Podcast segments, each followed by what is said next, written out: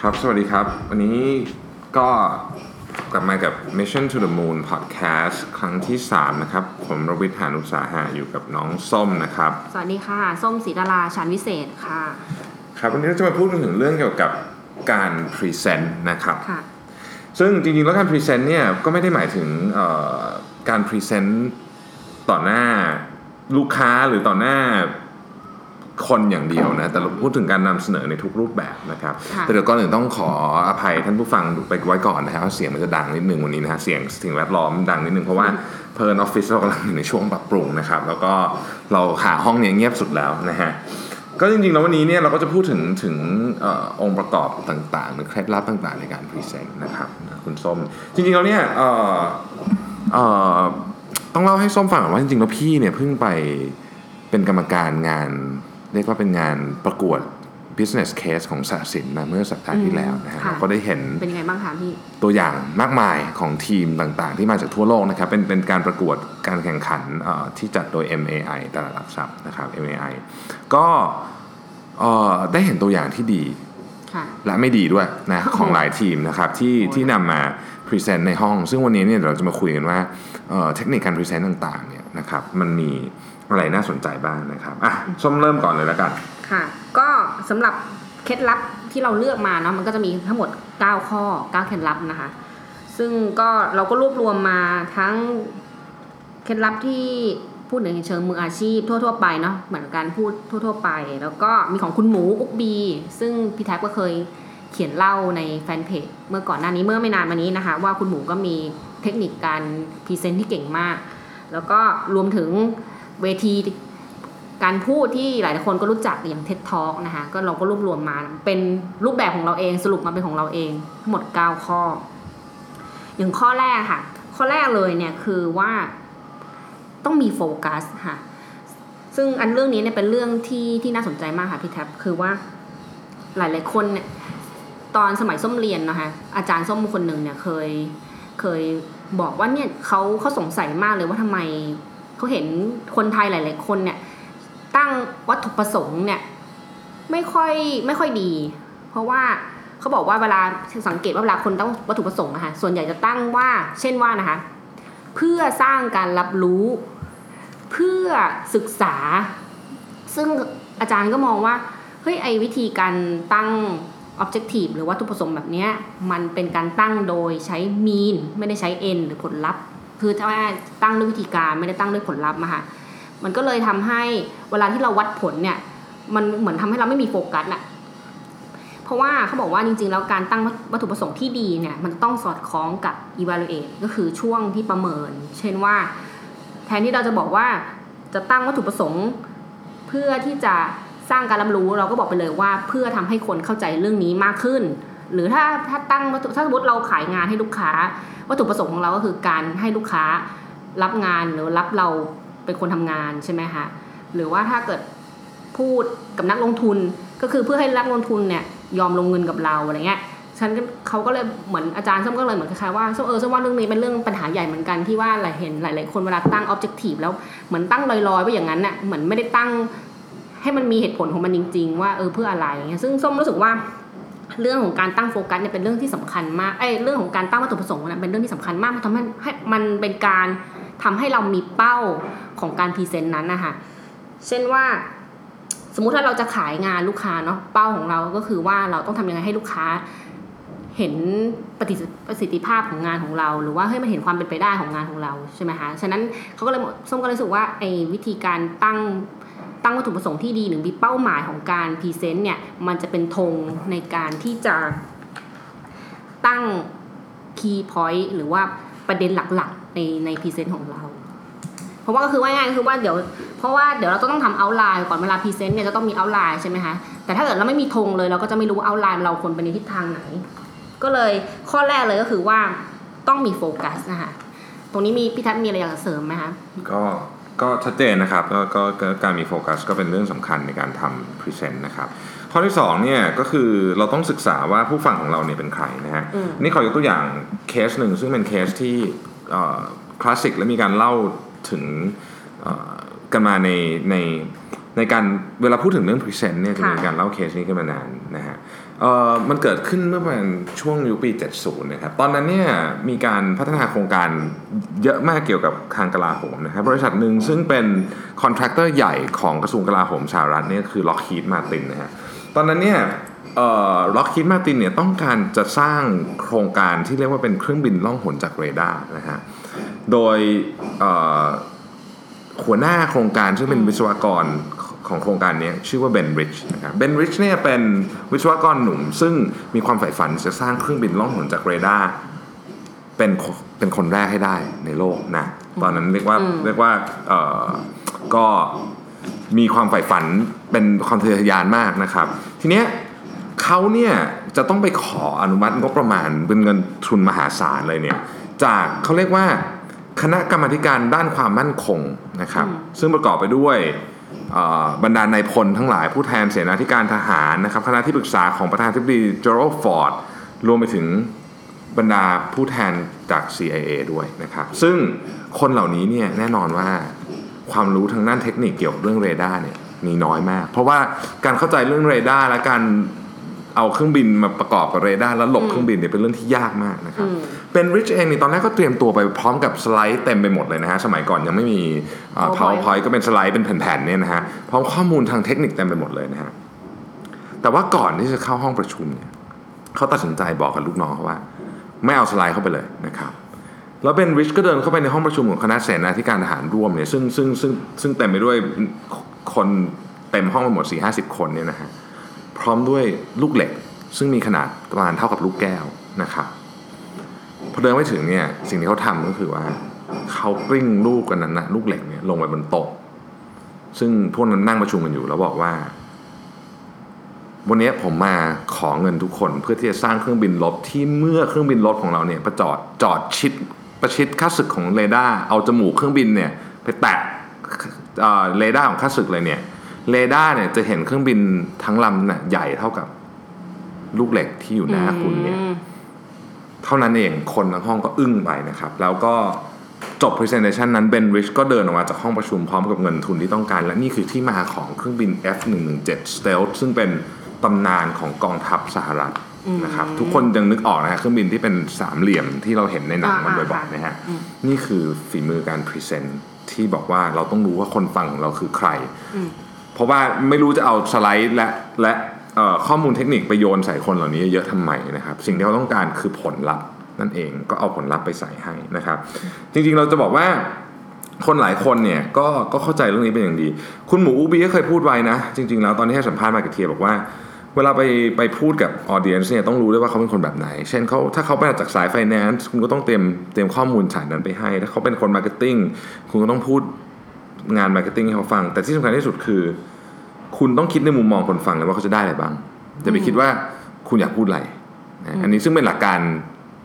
ในการขายของเลยแหละ คุณต้องคิดว่าคุณเนี่ยเอ่อคนฟังของคุณเนี่ยเขาอยากได้อะไรนะครับ ซึ่งผมเองเนี่ย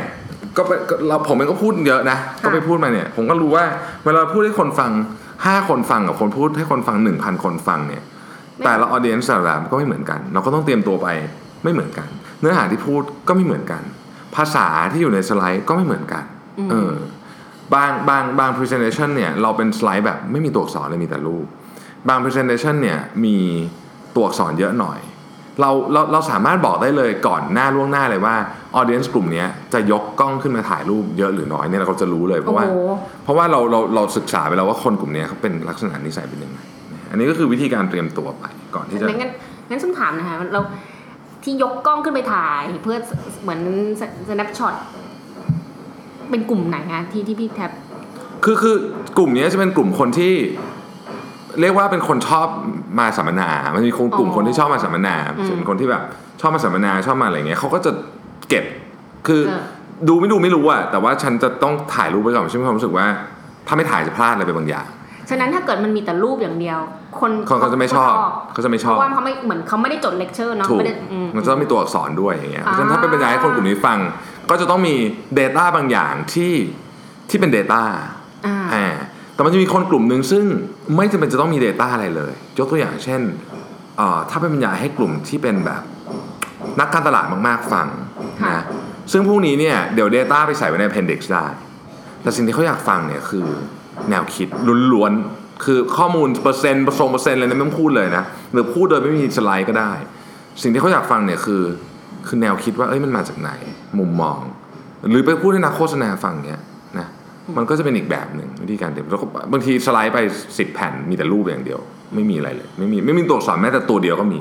นะมันขึ้นอยู่กับผู้ให้ใครนี่ต้องต้องถามเลยไหมคะเผื่ออันนี้ถามเผื่อคนทางบ้านเนาะ สมมติหลาย ๆ คนเนี่ยบางทีไม่ได้พิไม่ค่อยได้พูด Public Speaking เหมือนเหมือนพี่แท็บเนาะแต่ว่าที่จะใช้กันบ่อยมาก ๆ เลยก็คือการพรีเซนต์กับหัวหน้าหรือว่าพรีเซนต์ในแผนกค่ะพี่แท็บมีเทคนิคไหมในการที่จะดูว่าหัวหน้าเราควรจะเตรียมอะไรไปยังไงอะไรเงี้ยค่ะคือจริงๆพรีเซนต์ให้หัวหน้าเนี่ยไม่ยากนะเพราะเรารู้จักเขาจะดีอยู่แล้ว เราทำงานกับเขาตลอดเวลา สิ่งหนึ่งที่ต้องที่ต้องที่ต้อง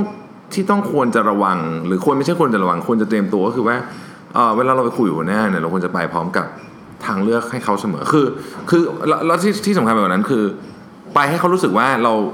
เขาสั่งมาสิบแล้วเรากลับไปสิบห้าอะไรเงี้ยก็คืออันนั้นจะเป็นทำเกินกว่าที่เขาคาดทำทำเกินที่เขาคาดหวังไว้แล้วแล้วอันนั้นจะเป็นสิ่งที่ดี อันนั้นผมคิดว่าในการทำงานในองค์กรที่คุยกับคนที่เราทำงานด้วยบ่อยๆ อันนี้เป็นสิ่งสำคัญ คือเขาอยากเห็นเราทำมามากกว่าที่เขาคาดหมายไว้เสมอ ซึ่ง เดี๋ยวเราจะพูดอีกทีคราวหน้าเรื่องเรื่องเรื่องการเป็นคนที่เป็น rising star หรือเป็นอะไรเงี้ยซึ่งซึ่งพี่ก็อยากจะพูดประเด็นนี้เหมือนกันว่า เราจะทำไงให้เป็นอย่างนั้นได้โอเคนะครับอันต่อไปเนี่ยก็เป็นเรื่องของความง่ายและกระชับนะอันนี้ก็มีเรื่องเล่าอีกอะนะอันนี้ก็มีเรื่องเล่าอีกนะฮะมันเป็นเรื่องเล่าของเออในหน้าขายศิลปะคนหนึ่งนะครับ จริงๆต้องพูดถึงคนนี้ก่อนคน มีสุภาพบุรุษคนหนึ่งชื่อ JP Morgan คิดว่าไม่มีใครไม่รู้จัก JP Morgan เป็นผู้ก่อตั้งธนาคาร JP Morgan นะครับ ซึ่งเขาก็เป็นเรียกว่านายธนาคารและนักธุรกิจผู้ทรงอิทธิพลที่สุดคนหนึ่งของโลกนะครับ ชาวอเมริกันนะครับ ซึ่งนอกจากจะเป็นนายธนาคารแล้วยังเป็นนักสะสมศิลปะตัวยงด้วยนะครับเขาเชื่อกันว่า JP Morgan เนี่ยเป็นหนึ่งในคนที่มีคอลเลกชันศิลปะที่มีค่ามากที่สุดในโลกคนหนึ่งที่เคยตั้งแต่เคยมีคนสะสมศิลปะมาเลยทีเดียวนะฮะนะ ก็ทีนี้ JP Morgan เนี่ยก็จะซื้องานศิลปะเนี่ยผ่านนายหน้าค้าศิลปะใช่ไหมอยู่มาวันหนึ่งก็มีนายหน้าค้าศิลปะคนหนึ่งชื่อ Joseph Duveen นะฮะเป็นเป็นชาวอังกฤษนะครับ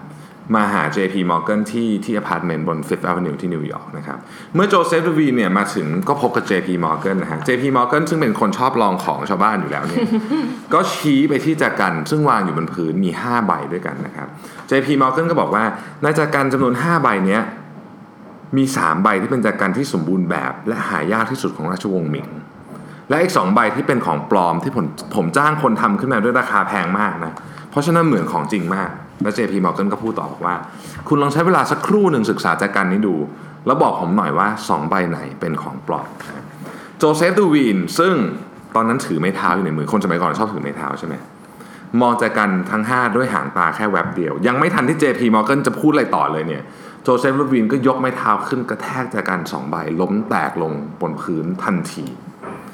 นับตั้งแต่วันนั้นเป็นต้นมาจนกระทั่ง JP Morgan เสียชีวิตเนี่ยงานศิลปะทุกชิ้นที่เขาซื้อซื้อผ่าน Joseph Duveen ทั้งหมดอืมเพราะว่าเรื่องที่หนึ่งแน่นอนไอ้ใบที่แตกไปอะถูกอืมแต่เรื่องที่สองที่สำคัญกว่านั้น คือความมั่นใจในการพรีเซนต์ตัวเอง นี่เป็นเรื่องที่สำคัญมากนะฮะนี่ก็เป็น skill อย่างหนึ่งนะ มั่นใจขนาดว่ามั่นใจมากแตกเลยอะแต่คือถ้าผิดใบนี่แม่งตายซวยตายชิบหายเลยนะฮะ ต้องบอกงี้นะฮะ อีกเรื่องหนึ่งผมเคยพูดไปแล้วในพอดแคสต์ครั้งที่หนึ่งแต่ว่าอยากพูดให้ฟังอีกก็คือเรื่องของ skill ในการพรีเซนต์ของสตีฟจ็อบส์สตีฟจ็อบส์เป็นคนที่พรีเซนต์อะไรเก่งมาก ๆ และครั้งหนึ่งซึ่งเป็นเรื่องที่ทุกคนต้องจดจำไว้ก็คือการพรีเซนต์ในงานเปิดตัว MacBook Air ในปี 2008 นะครับ พูดอีกทีหนึ่งก็คือว่า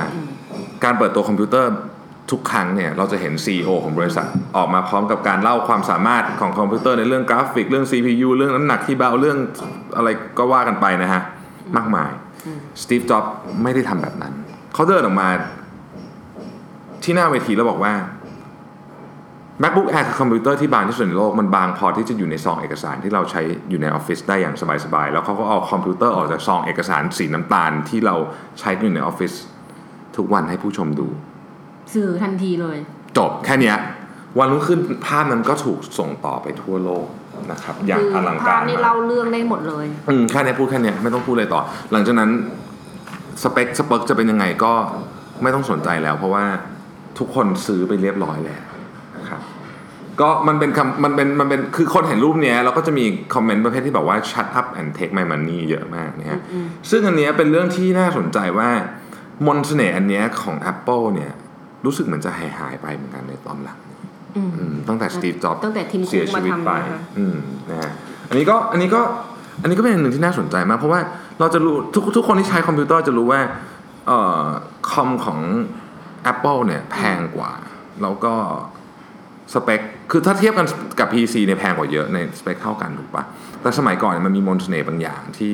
ที่ที่เอาชนะคอมพิวเตอร์ของคู่แข่งเนี่ยคือเรียกว่าไม่ต้องเทียบกันเลยอะไรเงี้ยแต่ว่าวันนี้ก็หลายคนก็เริ่มตั้งข้อสังเกตแล้วว่าเอ๊ะมนต์เสน่ห์นั้นมันยังอยู่หรือเปล่าอืมนะฮะ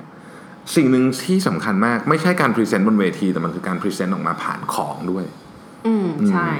หลายอย่างนะ ที่หายไปของ Apple ที่น่าเสียดายอย่างเช่นไอ้ MagSafe คือที่ที่เสียบปลั๊กแล้วแล้วแตะแล้วมันหลุดออกไปอะเวลาสมมติว่าเดินผ่านแล้วแตะ MacBook Air ก็ยังมีอยู่ MacBook Pro รุ่นเก่าก็มีแต่รุ่นใหม่ๆนี่ไม่มีละอย่างเงี้ยฮะที่แบบ คิดว่ามันเป็นเสน่ห์อย่างหนึ่งนะในการออกแบบของมันเป็นเพราะของ Apple นี่เอกเขาเรียกเหมือนบุคลิกของทิมคุกได้ไหมคะทิมคุกเขาจะเหมือน introvert นะถ้าส้มมองนะไม่ได้แบบว่า ก็อาจจะเนอะแต่ว่ามันก็ไม่รู้เหมือนกันคือเราก็เราก็ตอบไม่ได้แต่ว่ามันมีอยู่อันหนึ่งคิดว่า คิดว่า passion ของ Steve Jobs และความเป็น ซึ่งเราเมื่อวานเราเมื่อวานพี่เขียนไปนะเรื่องเนี้ยคือความเป็น underdog คือ spirit ของความเป็น underdog ของ Steve Jobs เนี่ย spirit ของความเป็นนักสู้อะที่ทำที่ทำ Apple ขึ้นมาเอง อันนั้นอาจจะเป็นเรื่องหนึ่งด้วย แล้วก็อาจจะต้องยอมรับว่า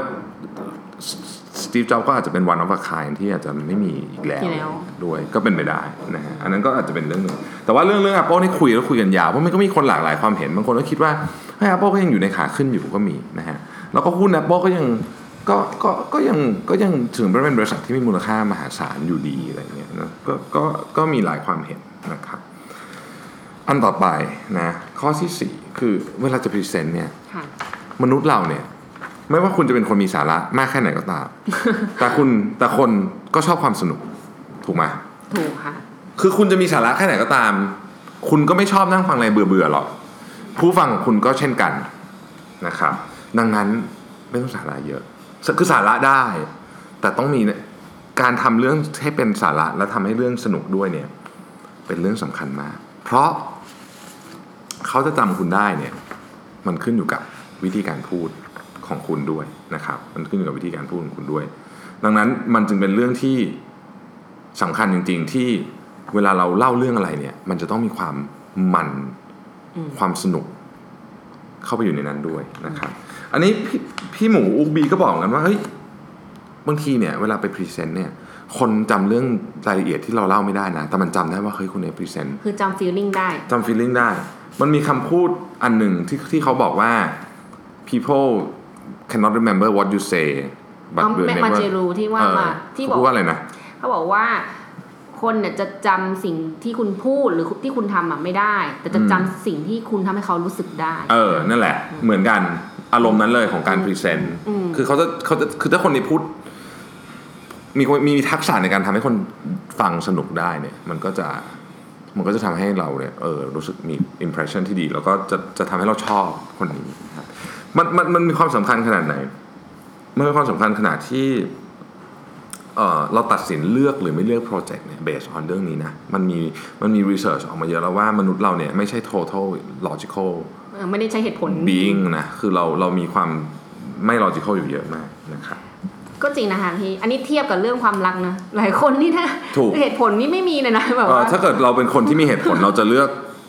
คู่ที่มีเหตุผลเยอะกว่านี้จะใช่ถูกต้องเทียบเรื่องความรักนี่ถูก เพราะว่าจริงๆ แล้วการเลือกคู่เป็นเรื่องสำคัญมากถูกไหมแต่ว่าเราหลายหลายคนก็เลือกโดยที่ไม่ได้เอาลอจิกเข้ามาใส่เลยแม้แต่น้อย นี่คือเป็นเรื่องที่พิสูจน์ว่าคนนี่ไม่ลอจิคอลจริงถูก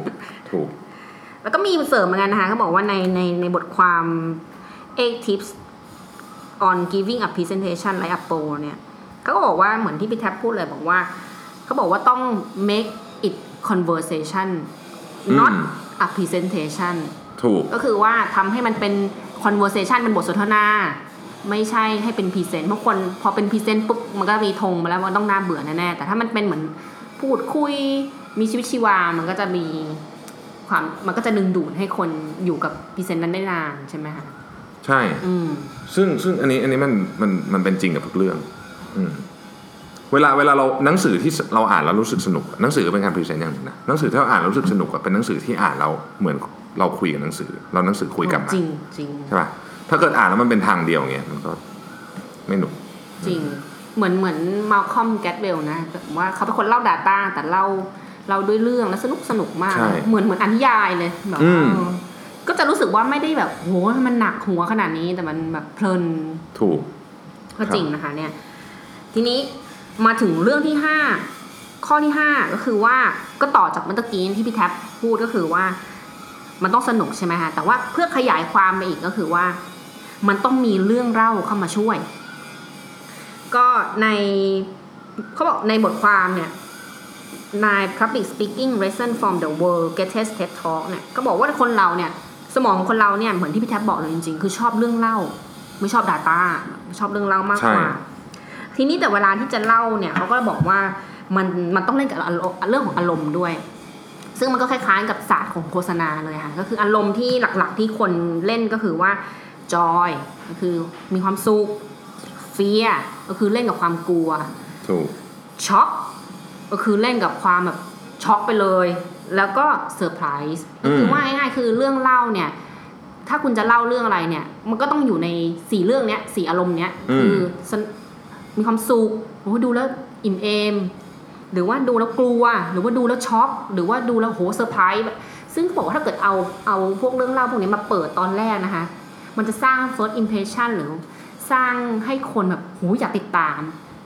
ซึ่งมันก็เป็นศาสตร์เดียวกับเรื่องของการทำโฆษณาหรือศาสตร์ของการเล่าเรื่องหมดเลยเราทำหนังก็เหมือนกันเนาะพี่เนาะถูกถ้าขอเปิดแทรกนิดนึงขอแทรกนิดนึงได้ไหมอะอะวันวันก่อนเพิ่งอ่านหนังสือเรื่องนี้มาเขาบอกว่า เรื่องเล่าที่คนอยากจะแชร์ต่อมากที่สุดอืมมันคือเรื่องเล่าที่ทำให้คนตื่นตัว คือเรื่องที่ตลก ตื่นเต้นหรือโมโหอะอืมเรื่องเศร้าอะไรพวกเนี้ย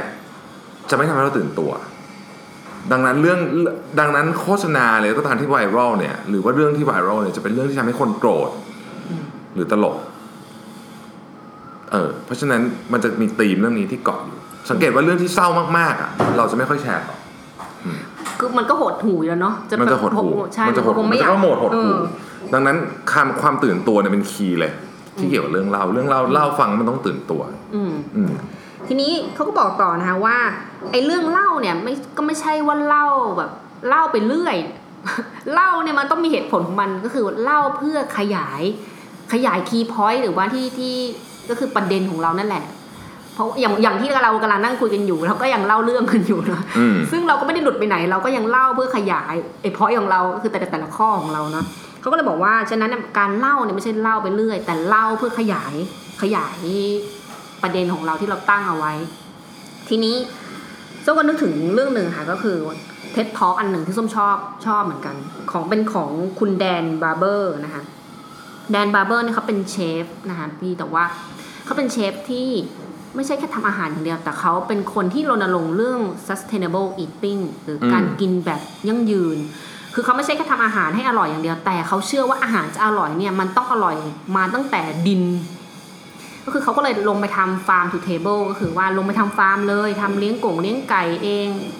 แล้วก็เหมือนไปคิดค้นเรื่องการดัดแปลงสายพันธุ์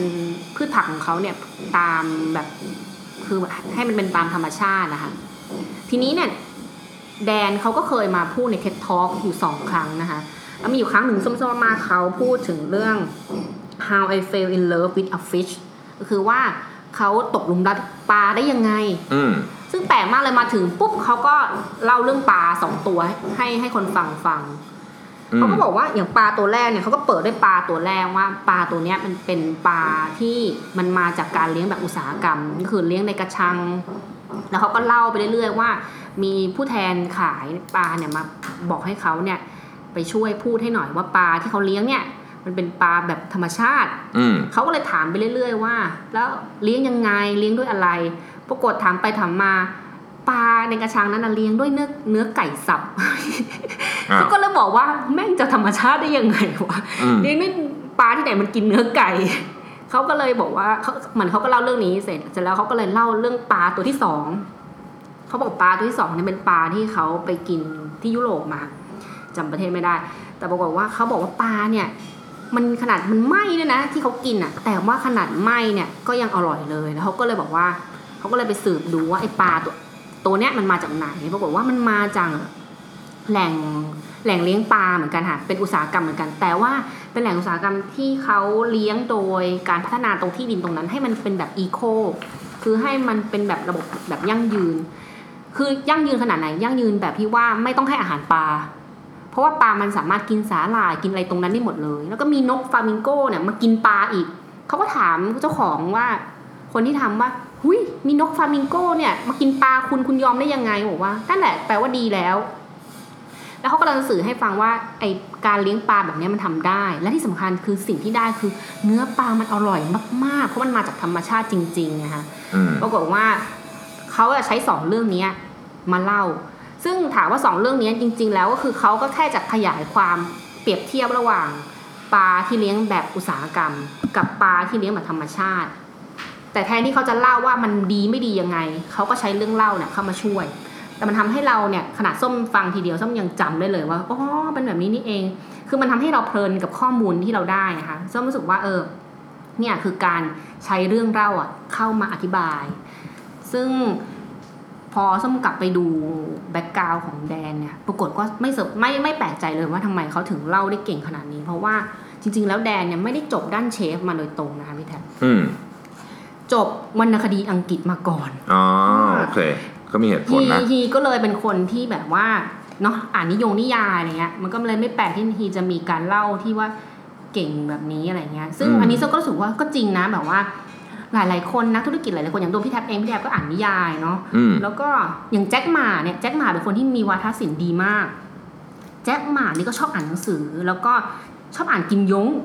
ชอบอ่านนิยายจีนอะไรเงี้ยค่ะเออก็เลยไม่ส้มก็เลยไม่ค่อยเซอร์ไพรส์ว่าเอ้ยทำไมคนที่อ่านนิยายเนี่ยเออก็จะมีทักษะการเล่าเรื่องที่ดีด้วยอย่างพี่แท็บเองก็จะมีสำนวนหรือมีทักษะเวลาเปิดเรื่องมาก็จะสนุกมากอะไรเงี้ยค่ะ อันนี้อันนี้พี่แท็บคิดว่าไงเกี่ยวไหมกับการที่ว่าอ่านหนังสือไม่จำเป็นต้องอ่านแค่หนังสือธุรกิจอย่างเดียวแล้วเราเกี่ยวเกี่ยวเพราะว่าเพราะว่านิยายเนี่ยมันจะมีโครงเรื่องเหมือนเชคเชคสเปียร์เขาจะมีวิธีการเล่าแบบที่เขาเคยเขาก็จะมีคนแงะตำรามาเลยว่าวิธีการเล่าเรื่องแบบเชคสเปียร์เป็นยังไง มีมีองก์ท่อนไหนกี่องก์อะไรเงี้ยซึ่งมันเอามาใช้ในการทำพรีเซนต์ได้นะพูดถึง TED Talk แค่เดี๋ยวมันมีอีกอันหนึงที่อยากจะเล่าให้ฟังนะฮะค่ะคือจริงๆแล้วเนี่ย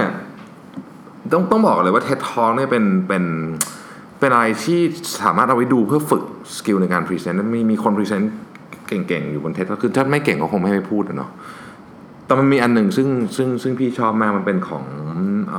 โรเบิร์ตแลงนะฮะซึ่งไม่ค่อยอาจจะไม่ค่อยมีใครรู้จักเขาเท่าไหร่นะ แต่ว่ามันก็เป็นเรื่องเล่าเหมือนกันคล้ายๆที่ส้มเล่าเมื่อกี้นะสนุกมาก คือโรเบิร์ตแลงเนี่ยออตอนเด็กๆเนี่ยก็ ก็เหมือนเด็กทั่วไปก็ชอบเล่นนู่นเล่นนี่ แต่ว่าเผอิญ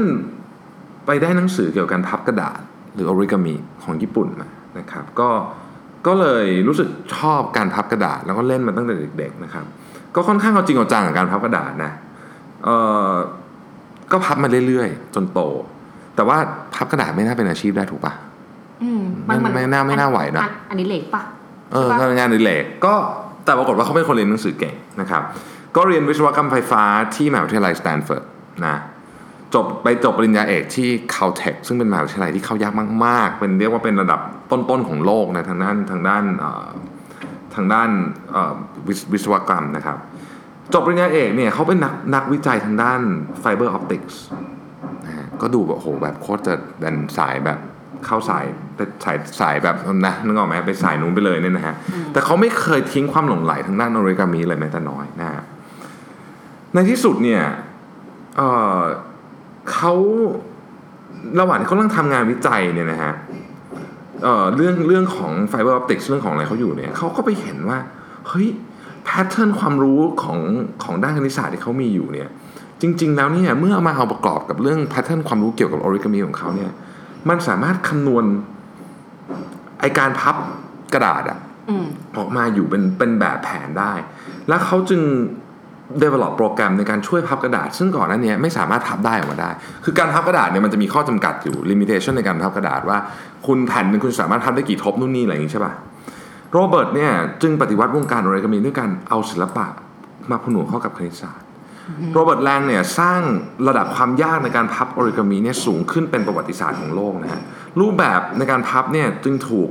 รังสรรค์ออกมาอย่างน่าอัศจรรย์ เข้าไป search ดูได้โรเบิร์ตแลงออริกามินะใน Google นะครับ อัตราการพับเฉลี่ยต่อแผ่นเนี่ยเพิ่มขึ้นจาก 30 ทบเป็นร้อยกว่าทบ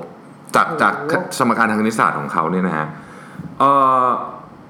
งานของโรเบิร์ตเนี่ยไป search อยู่ใน Google คุณจะตะลึงเลยว่านี่แม่งพับมาจากกระดาษแผ่นเดียวจริงเหรอวะลองไป search ดูได้นะฮะจนเมื่ออายุครบ 40 นี่มันพีคอยู่ตรงนี้ โรเบิร์ตตัดสินใจทิ้งอาชีพวิศวะนักวิจัยโอ้โหอันรุ่งโรจน์นะ คือตอนนั้นเนี่ยเขาเลิกทำงานด้าน opto electrical opto electronics อะไรสักอย่างเนี่ย ผมก็คงอ่านไม่ถูกนี่นะครับ ซึ่งเขามีสิทธิบัตรในในเรื่องนี้อยู่ถึง 46 สิทธิบัตรเลิกทำแม่งเลยนะฮะ แล้วก็มาศึกษาเรื่อง origami อย่างจริงจังส้มว่าเป็นไงฟังดูเพี้ยนๆนิดหน่อยไหมเพี้ยนอะอีกเออ แต่เขาบอกเขาไม่เพี้ยน มีคนไปถามเขาบอกว่าเฮ้ยมันเพี้ยนเปล่าวะเขาบอกว่าไม่คำตอบที่เขาบอกคือว่ามีคนทำงานด้านเลเซอร์กับ fiber optic เยอะละ แต่ว่าสิ่งที่ผมกำลังจะทำกับออริกามิเนี่ย ถ้าผมไม่ทำอาจจะไม่มีใครทำสำเร็จ เอออแล้วดูเหมือนว่าเขาจะพูดถูกซะด้วยนะฮะ เพราะว่าปรากฏว่างานแรกด้านออริกามิของเขาเนี่ย ที่เขาเรียนไอไปศึกษาการพับของเขาเนี่ย ได้ถูกมาพัฒนาในการใช้ในการในศาสตร์ที่บอกแล้วจะไม่เชื่อเลยว่าจะเกิดอะไรขึ้นบ้าง ยกตัวอย่างอืมนาซาจะส่งเลนส์กล้องส่องทางไกลออกไปนอกโลก มันใหญ่มาก ใหญ่จริง ๆ ใหญ่แบบ เป็นแบบสนามฟุตบอลน่ะส่งไปไงปล่อยไปไม่ได้ มันต้องถูกพับเพื่อส่งออกไปก่อนโอ้โหก็ได้โรเบิร์ตแลงนี่แหละ เป็นคนออกแบบพับเลนส์ส่งเข้าไปในยานอวกาศนะครับแอร์แบ็กที่อยู่ในรถอืมก็ได้โรเบิร์ตแลงนี่แหละ เป็นคนทำให้มันพับได้แล้วไปอยู่มีประในสิทธิภาพถุงลมนิรภัยใช่มากที่สุด บริษัทรถยนต์ก็ได้โรเบิร์ตแลงเนี่ยเป็นที่ปรึกษาในการพับแอร์แบ็ก ผู้ผลิตอุปกรณ์ขยายหลอดเลือดต้องการเครื่องมือขยายหลอดเลือดเพื่อเดินทางไปในอยู่ในหลอดหลอดเลือดมันเล็กนิดเดียวถูกไหมเราต้องการให้ไปขยายใหญ่ขึ้นเมื่อไปถึงเป้าหมาย ก็ได้โรเบิร์ตแลงนี่แหละ ไปทำศาสตร์ในการพับอุปกรณ์เข้าไปส่งไปในหลอดเลือดสุดยอด นี่คือเรื่องเล่าคือพอมาเล่าอย่างนี้ปุ๊บมันฟังดูแบบโอ้โหแม่งโคตรเจ๋งเลยว่ะนะฮะนี่คือเนี่ยไปฟังเทสทอยบอกจะได้เรื่องฟังเรื่องอื่นแล้วแบบฟังแล้วแบบโอ้โหแม่งสุดยอดมีคนแบบนี้อยู่บนโลกใบนี้ด้วยเหรอนะฮะ พอเราฟังเรื่องเล่าอย่างเงี้ยเราจะเราจะเราจะจำเรื่องออริกามิถ้าเกิดว่าไม่เล่าแบบนี้เราจะไม่มีทางจำตันโรเบิร์ตแลงนี้ได้เลย แต่ว่าวันนี้เชื่อว่าทุกคนไม่ลืมเลยว่าส่งไอ้นาซาพับอ่ามันกล้องเลนส์ออกไปใครแล้วคุณจะจำเรื่องโอริกามินี่ได้ไปตลอดชีวิตเลยอะ่ะเพราะว่ามันมีเรื่องเล่าไงอืมอืมฉะนั้นนี่สำคัญจริงๆนะคะเรื่องนี่คือเทคนิคในการทำให้คุณจำได้นะครับ ก็เหมือนกับเรื่องลูกหมูสามตัวเงี้ยลูกหมูสร้างบ้านด้วยอะไรบ้างจนถึงทุกวันนี้เรายังจำได้อยู่เลยถูกปะคลาสสิกมากเออฮะนี่คือสานี่คือสาเหตุสูตรintegrate diff เลขยังไง ไม่มีใครจำได้แล้วตอนนี้ลืมไปหมดแล้ว แต่ว่าลูกหมูสามตัวเล่าตั้งแต่กี่ขวบยังจำได้จนถึงทุกวันนี้อ้าแล้วพี่แท็บมีวิธีฝึกไหมบอกว่าฝึกด้วยยังไงบ้างดีถึงจะเล่าเรื่องเก่งๆบ้าง คือจริงๆมันมีเลยนะหนังหนังสือหลายเล่มเขาก็สอนบอกว่า สมมุติว่า สมมุติว่าคุณอยากจะจำของสิบอย่างเนี้ย ค่ะคุณก็ให้เอามันมา match กับนิ้วมือของคุณแล้วเล่าเป็นเรื่องเช่นสมมุติว่าคุณอยากจะสมมุติว่าเราไม่มีกระดาษจดแล้วเราอยากจะไปซูเปอร์มาร์เก็ตเพื่อซื้อของเนี่ยแล้วเราก็ของสิบอย่างอะมาแมทช์กับนึกในใจกับนิ้วมืออะแล้วเล่ามันเป็นเรื่องแบบเช่นนิ้วโป้งผักกาดกำลังจะเดินไปบ้านช็อกโกแลตอยู่ดีทักซีเรียลระหว่างทางอะไรอย่างเงี้ยนึกออกปะแล้วมันมีหนังสือเขียนสอนอย่างงี้นะแล้วถ้าเกิดว่าเล่าครั้งหนึ่งปุ๊บนะไม่มีทางลืมเลยรู้ป่ะผ่านไปอีกสิบวันยังจำได้เลยอะ เออแต่มันถ้าแปลเกิดกเรานั่มางก จำสิบอันเนี่ยไม่มีทางจำได้สะดุดล้มนี่ก็ลืมได้ถูกแต่ว่าถ้าเกิดเล่าเป็นเรื่องเนี่ยไม่มีทางลืมสมองเรามันถูกดีไซน์มันเป็นอย่างนั้นจริง ฉะนั้นต้องฝึกเนาะๆ ต้องฝึกต้องฝึก ฝึกด้วยการเขียนก็ได้ไหมคะเขียน ได้หมดฝึกฝึกได้หมดแต่ว่าการเล่าเป็นเรื่องเล่าเนี่ย คือสมองมนุษย์มันถูกดีไซน์มาให้จำเรื่องแบบนี้ ดังนั้นเนี่ยเรื่องที่เราเล่าพรีเซนต์ให้คนอื่นฟังเนี่ย มันจะตราตรึงใจมากกว่าใช้คำนี้นะครับมันจะ powerful มากๆอืม นะครับอะข้อต่อไปข้อที่หกข้อที่ 6 ก็คือเขาบอกว่า เน้นใช้รูป อย่าใช้ตัวหนังสือเยอะอืมเนาะก็จริงๆก็มีหลายบทความมึงบทความก็บอกว่าโอ๊ยลืม powerpoint ไปได้เลย แต่ว่ามันก็มีหลายบทความที่บอกว่าไม่มันไม่ได้เกี่ยวกับ powerpoint มันไม่ได้เกี่ยวว่าจะเป็นใช้เครื่องมืออะไรหรอกแต่ว่ามันอยู่ที่ว่า คุณเอามาใช้ยังไงมากกว่าอืมใช่ไหม ก็เขาบอกว่าเล่าอย่างถ้าเล่าเรื่องมันก็ควรจะต้องมีภาพประกอบอะไรเงี้ยอ่าแต่ไม่ใช่แบบว่าเนาะเข้ามาถึงก็แบบเบื่อเบื่อ bullet point แบบเบื่อเบื่อรัวๆรัวๆอะไรเงี้ยเขาบอกว่าอันนี้คือไม่ดี เพราะว่ามันจะน่าเบื่อมากเนาะเล่าให้ฟังสองตัวอย่าง อะอ่าตัวอย่างที่หนึ่งเจมี่ออลิเวอร์ทุกคนรู้จักเนาะเจมี่ค่ะออลิเวอร์นะฮะเคยไปขึ้นเวที TED Talk จะพูดเรื่องน้ำตาลว่าคือหลักเรื่องทั้งหมดของเรื่องก็คือว่าจะพูดว่าเด็กกินน้ำตาลเยอะเกินไป เอ่อเจมี่ออลิเวอร์เนี่ยก็จริง ๆ จะเอา presentation ขึ้นก็ได้ว่าเด็กกินน้ำตาลขึ้นชาร์ตวันหนึ่งเท่านี้เท่านี้อะไรอย่างเงี้ยถูกไหมเจมี่ออลิเวอร์ก็เริ่มต้นจากการเอาขึ้นไปพูดว่าตอนเนี้ยน้ำในโรงเรียนเนี่ยให้น้ำตาลเด็กกินเยอะเกินไปผ่านนมผ่านนู่นผ่านนี่อะไรเงี้ย เริ่มต้นเขาก็ตักน้ำตาลโดยการใช้ถ้วยตักขึ้นมาสักสามสี่น้ำตาลก้อนอะสามสี่เม็ดแล้วก็โยนบนเวทีนะฮะ สักพักก็บอกว่านี่คือน้ำนี่คือน้ำตาลที่เด็กกินในหนึ่งวัน แล้วก็ใช้ถ้วยทั้งถ้วยนั้นน่ะตักน้ำตาลขึ้นมาเต็มแก้ว นี่คือน้ำตาลที่เด็กกินในหนึ่งสัปดาห์ แล้วก็เทมันบนพื้นนะเทมันบนพื้นเวทีสักพักเอารถ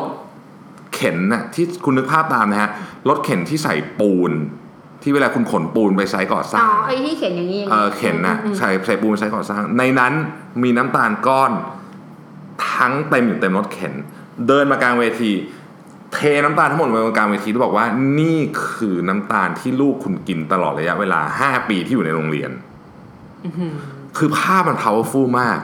คือถ้าคุณใช้ชาร์จอะมันนึกไม่ออกไงว่าแม่งเยอะแค่ไหน แต่ถ้าเกิดคุณเอารถเข็นปูนอะใส่น้ำตาลมาแล้วคุณโอ้โหพ่อแม่เห็นแมันเยอะจริงว่ะ นี่คือนี่คือนี่คือข้อตัวอย่างนะฮะหรืออันหนึงแคมเปญนี้คลาสสิกมากนะมันเกิดขึ้นมาเมื่อแบบกี่สิบปีก็ไม่รู้พูดแล้วรู้สึก แบบแก่ไปเลยนะครับ มันเป็นแคมเปญที่ถูกคิดโดยอภิมหานักโฆษณาของโลกคือเดวิดโอกิลวีนะครับ เมื่อปี 1953 ตอนนั้นเนี่ยโดฟเนี่ยซึ่งตอนนั้นเป็นบริษัทยังชื่อ Liver Brother อยู่เลยนะ ตอนนี้คือ Unilever ในปัจจุบันเนี่ย ก็ออกสินค้าตัวหนึ่ง ซึ่งเป็นสบู่อาบน้ำในนั้นนะมีครีมมอยส์เจอไรเซอร์อยู่ 25%เขาต้องการจะ สื่อสารเรื่องนี้ให้กับตลาดรู้ และให้มันทรงพลังมากที่สุดเดวิดโอกิลวี่เนี่ย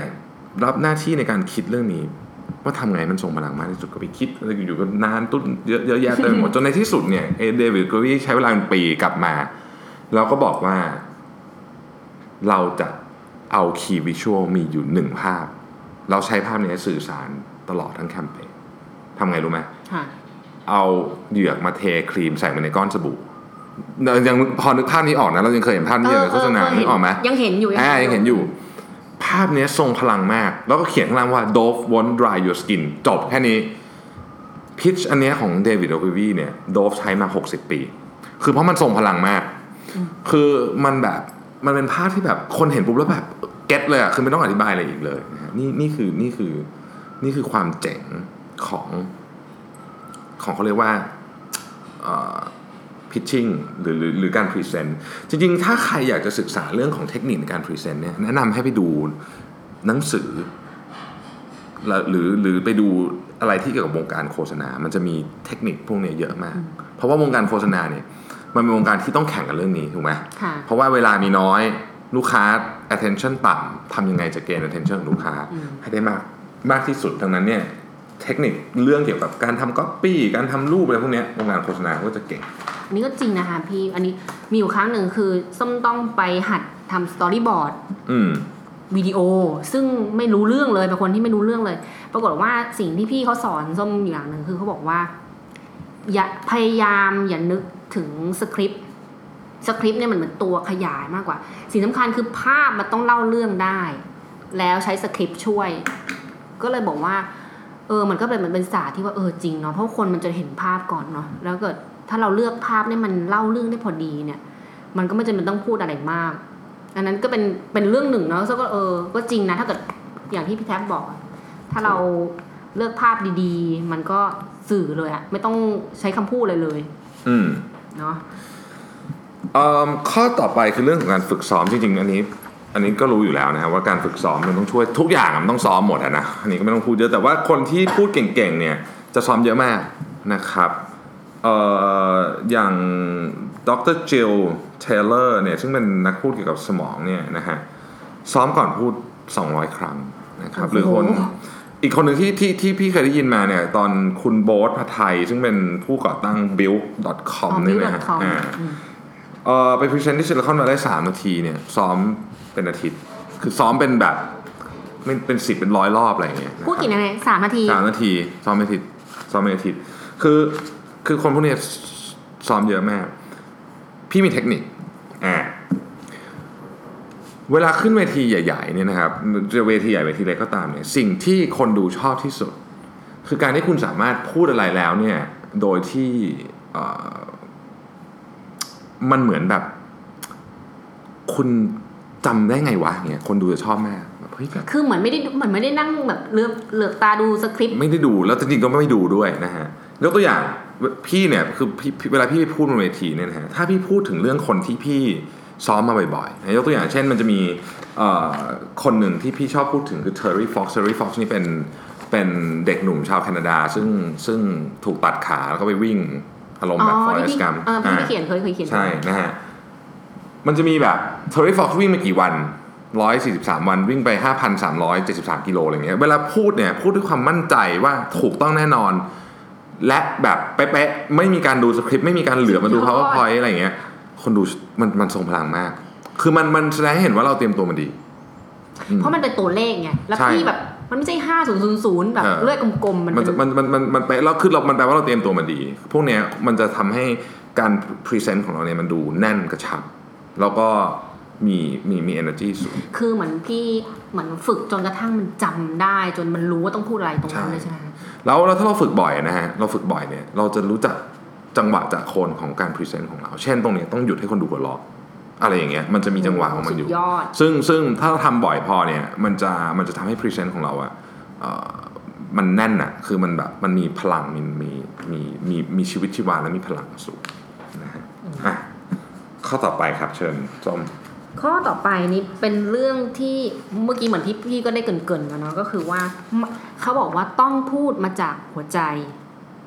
จริงๆมันก็เหมือนศาสตร์ acting เลยนะศาสตร์ acting เนี่ยจริงๆ มันก็จะมี inside out กับอืม outside in เนาะแต่ถ้าศาสตร์แบบว่าละครเวทีจ๋าๆเนี่ยก็ต้องเป็น inside out ก็คือว่ามันเหมือน act มาจากข้างในไม่ใช่ว่าเรียนแบบอืมท่าทางอย่างเช่นโกรธมันก็แบบถ้าโกรธหนังไทยละครไทยก็จะแบบว่า หัวฟัดหัวเหวี่ยงอืมแต่จริงๆโกรธจริง ๆ คนเราไม่ได้หัวฟัดหัวเหวี่ยงใช่ไหมคะพี่ ใช่ มันมีตั้งหลายอารมณ์มีตั้งหลาย action ฉะนั้นศาสตร์ละครแบบแบบแบบแบบเขาเรียกนะ แบบเชิงการแสดงการละครแบบเนี้ย ก็จะเน้นแบบ inside out ซึ่งส้มเห็นด้วยมากเพราะว่าการพูดก็จริง ๆ แล้วเนี่ยถ้ามันอยากทรงพลังเนี่ยมันต้องพูดมาจากหัวใจก็คือว่าคุณเชื่อในเรื่องนั้นมาก ๆนะคะ อืม เออ ซึ่งเรื่องเนี้ยที่พี่เมื่อกี้พี่ก็เล่าให้ฟังเนาะเรื่องสตีฟจ็อบส์กับกับทิมคุกเนี่ยอย่างเห็นได้ชัดเลยว่าอืมเรื่องหนึ่งคือจ็อบส์เนี่ยมีความเป็น underdog แล้วก็เขาเป็นเจ้าของอะ่ะ คือเขาอืมเริ่มต้นเองอะ่ะ ฉะนั้นเขาพูดแบบมันเหมือนมี passion มาจากข้างในจริงๆใช่ไหมฉะนั้นในขณะที่ทิมคุกเนี่ยเขาก็ไม่ไม่ได้เป็นเจ้าของ มันไม่ได้เริ่มต้นมาจากนั้นเนาะอืมอีกคนหนึ่งซึ่งคล้ายกับจ็อบส์มาก ๆ เลยก็คือเจฟเบโซสนะคะอืมอเมซอนใช่ เจฟนี่ก็มีทักษะการพูดที่เคยอ่านหนังสือเขาเนาะบอกว่า he เป็นคนที่พูดแล้วคนแบบโอ้โหเชื่อ เชื่อเลย ซึ่งตอนที่อเมซอนนี่เริ่มก่อตั้งก็ประมาณปีพันเก้าร้อยเก้าสิบห้าประมาณนั้นนะคะอืม ช่วงนั้นสักนั่งนึงนะมันประมาณช่วงไหนก็ประมาณ JR Voy อะพี่เออแต่แล้ว JR Voy แล้วแบบท่านผู้ฟังอาจจะงงเจอาวอยใครวะ แล้วแบบเรานึกถึงว่า JR Voy แล้วแบบแล้วในอีกอีกซีกโลกหนึ่งคือมีกำลังคนกำลังพยายามที่จะขายหนังสือออนไลน์อะ อ่า คือมันจะมีใครเชื่อวะ คือนึกออกมาอืมที่มันแบบสมัย JR Voy เฮ้ยฮัลโหลมันคือแบบอะไรอะผม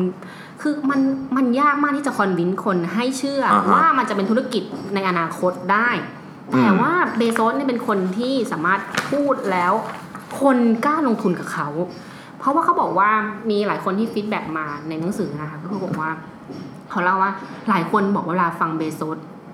อ่าเล่าเกี่ยวกับตอนลงทุนเนี่ยเขาบอกว่าเล่าซะจนแบบโหต้องลงทุนแล้วว่ะอะไรเงี้ยเพราะว่าเบโซสเชื่อมาก ๆว่าไอธุรกิจขายหนังสือออนไลน์หรืออเมซอนเนี่ยมันจะต้องเติบโตแน่นอน เพราะว่า เขาพูดมาจากหัวใจอะค่ะคือเขาเชื่ออย่างเต็มแบบหัวใจเลยว่ามันไปได้แน่ ๆ พอพูดเชื่ออย่างนั้นปุ๊บมันก็เลยแบบทรงพลังพูดได้เต็มปากอะซึ่งอันนี้ก็เลยเป็นเรื่องหนึ่งที่ว่า เออเหมือนเราเหมือนเหมือนจับเท็จเนาะเวลาพูดเท็จจับโกหกอะถ้าเราถ้าเราไม่ได้เชื่ออย่างนั้จริง ๆ มันจะรู้เลยนะว่าไอ้นี่ไม่น่าจะพูดจริง ๆ จริงจริงเพราะว่าอันอันนี้อันนี้อันนี้เป็นเรื่องที่ จริงมาก เพราะว่าเราเราพี่เวลาพี่ฟังเนี่ยเราเวลาฟังคนพรีเซนต์เนี่ยอย่างล่าสุดที่พี่ฟังเราจะรู้ได้เลยว่า อันเนี้ยเอาจริงของจริง พลังมันจะออกมา มันชัดเจนต่างกันต่างกันเยอะมากต่างกันเยอะมาก มันมันรู้เลยอะว่าอันเนี้ยโอ้โหของจริงว่าเอาจริงอะไรอย่างเงี้ยเราจะเราจะรู้สึกได้ว่าว่าคนเนี้ยมันเอาจริงมีความมีมีความจริงจังที่จะทำอะไรเงี้ยแค่นี้ก็ก็เหมือนกับจะชนะไปกว่าครึ่งแล้ว อืมอืม คราวนี้ข้อสุดท้ายอะพี่แทนค่ะครับต้องต้องมีการทำ feedback และประเมินตัวเองเสมอ เพราะคนเราต้องการ feedback เนาะอะไรที่ถูกวัดผลนั้นสิ่งนั้นจะดีขึ้นนะครับ ง่ายสุดเลยนะอัดวิดีโอตัวเอง อันนี้ง่ายสุด เราจะตกใจมากว่าแบบเฮ้ยฉันทำท่านี้ด้วยเหรอ ทุกคนทุกคนจะเป็นแบบนี้ แบบเฮ้ยแม่งทำไมแม่งเดินเยอะจังวะอะไรอย่างเงี้ยนะฮะมันจะเป็นอย่างนี้นะครั้งแรกที่พี่อัดวิดีโอตัวเองนะพี่แบบ จะเดินไปไหนวะมันเดินอยู่นั่นนะเดินแบบเดินวนไปวนมาอยู่นั่นนะนะฮะปัจจุบันนี้ก็ยังเดินนะ ไม่ใช่ว่าหยุดเดิน แต่ว่ารู้เวลาเดินจะรู้ว่าแบบอ๋อเดินอยู่ก็เดินไป คือแต่ว่ามีแล้วก็จะมีท่าจับไมค์แปลกๆอะไรอย่างเงี้ยคือตลกมากอัดวิดีโอตัวเองนี่จะเป็นอะไรที่แบบเห็นแล้วแบบปวดหัวมากทำไปได้ยังไง อืมจะงงมากอัดวิดีโอตัวเองเสร็จแล้วเนี่ยก็ก็หาคนมาช่วยหน่อย คือบางทีเราอัดเสร็จแล้วเราไม่รู้จะทำไงไงเอย่างอย่างอย่างพี่เนี่ยจะมีปัญหา ซึ่งทุกวันนี้ก็พยายามแก้อยู่ก็คือ พูดพูดไปแล้วเสียงจะหมด คือเป็นคนแบบพูดแล้วไม่หายใจ พูดแล้วแบบเหมือนจะกั้นหายใจอย่างเงี้ยเสียงปลายปลายประโยคมันจะมันจะเบาลงเบาลงเบาลงอย่างเงี้ยนะก็ต้องก็ต้องควรจะต้องหาโค้ชมาช่วยในการในการฝึกเขาเรียกฝึกหายใจอะไรอย่างเงี้ยนะซึ่งเรามันทำเองไม่ได้อะอันนี้มันก็ทำยากหน่อยก็ไปหาใน YouTube ก็ได้นะที่สำคัญที่สุดก็ต้องอย่าท้ออืมเนี่ยก็ฝึกไปเรื่อยๆ ซ้อมๆไป อย่างพี่เนี่ยไปสอบผู้ประกาศข่าวนี้ไม่ได้นะออกเสียงแบบออกเสียงไม่ชัดอย่างเงี้ยเขาก็ไม่ให้สอบสอบไม่ผ่านอย่างเงี้ยแต่ว่าถ้าจะถ้าอยากจะทำจริงๆก็ต้องก็ต้องฝึกไปเรื่อยๆอย่างเงี้ยนะครับมันก็จะมีก็จะมี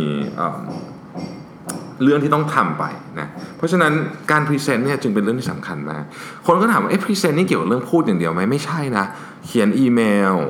สมัครงานสมัครงานนี่ขอพูดนึงได้ไหมช่วงนี้อ๋อสมมติช่วงนี้ค่ะช่วงนี้อ่านเรซูเม่คนเยอะ เวลาสมัครงานนะครับหนึ่งถ้าเขียนแนะนำตัวเองในอีเมลอะตั้งใจเขียนเว้นวรรคให้ดี ใช้คำให้ดีสองเรซูเม่อะตั้งใจทำหน่อย ส่งไฟล์ Word มานี่พี่ลบทิ้งอย่างเดียวนะฮะ เออนี่บอกเลยอ่าเล่าให้ฟังแถมแถมอืมเพราะว่าการสมัครงานก็เป็นการพรีเซนต์อย่างหนึ่งถูกไหมเป็นการพรีเซนต์ที่สำคัญขายมากตัวด้วยเองอะขายตัวเองมากด้วยนะ อืมเพราะว่าถ้าคุณอยากทำงานที่บริษัทใดบริษัทหนึ่งเนี่ยถือว่าเป็นการพรีเซนต์ที่สำคัญมาก ส่งไฟล์ Word มานี่ลบทิ้งอย่างเดียวนะครับ พี่ไม่เปิดอ่านเลยนะ ถือว่าคุณทำงานคือ ถือว่าคุณแบบคุณไม่ไม่เต็มตัวเลย คุณส่งเรซูเม่มันเป็นไฟล์ Word ถูกไหมอืมถูกป่ะคือเฮ้ยหนึ่งเขียน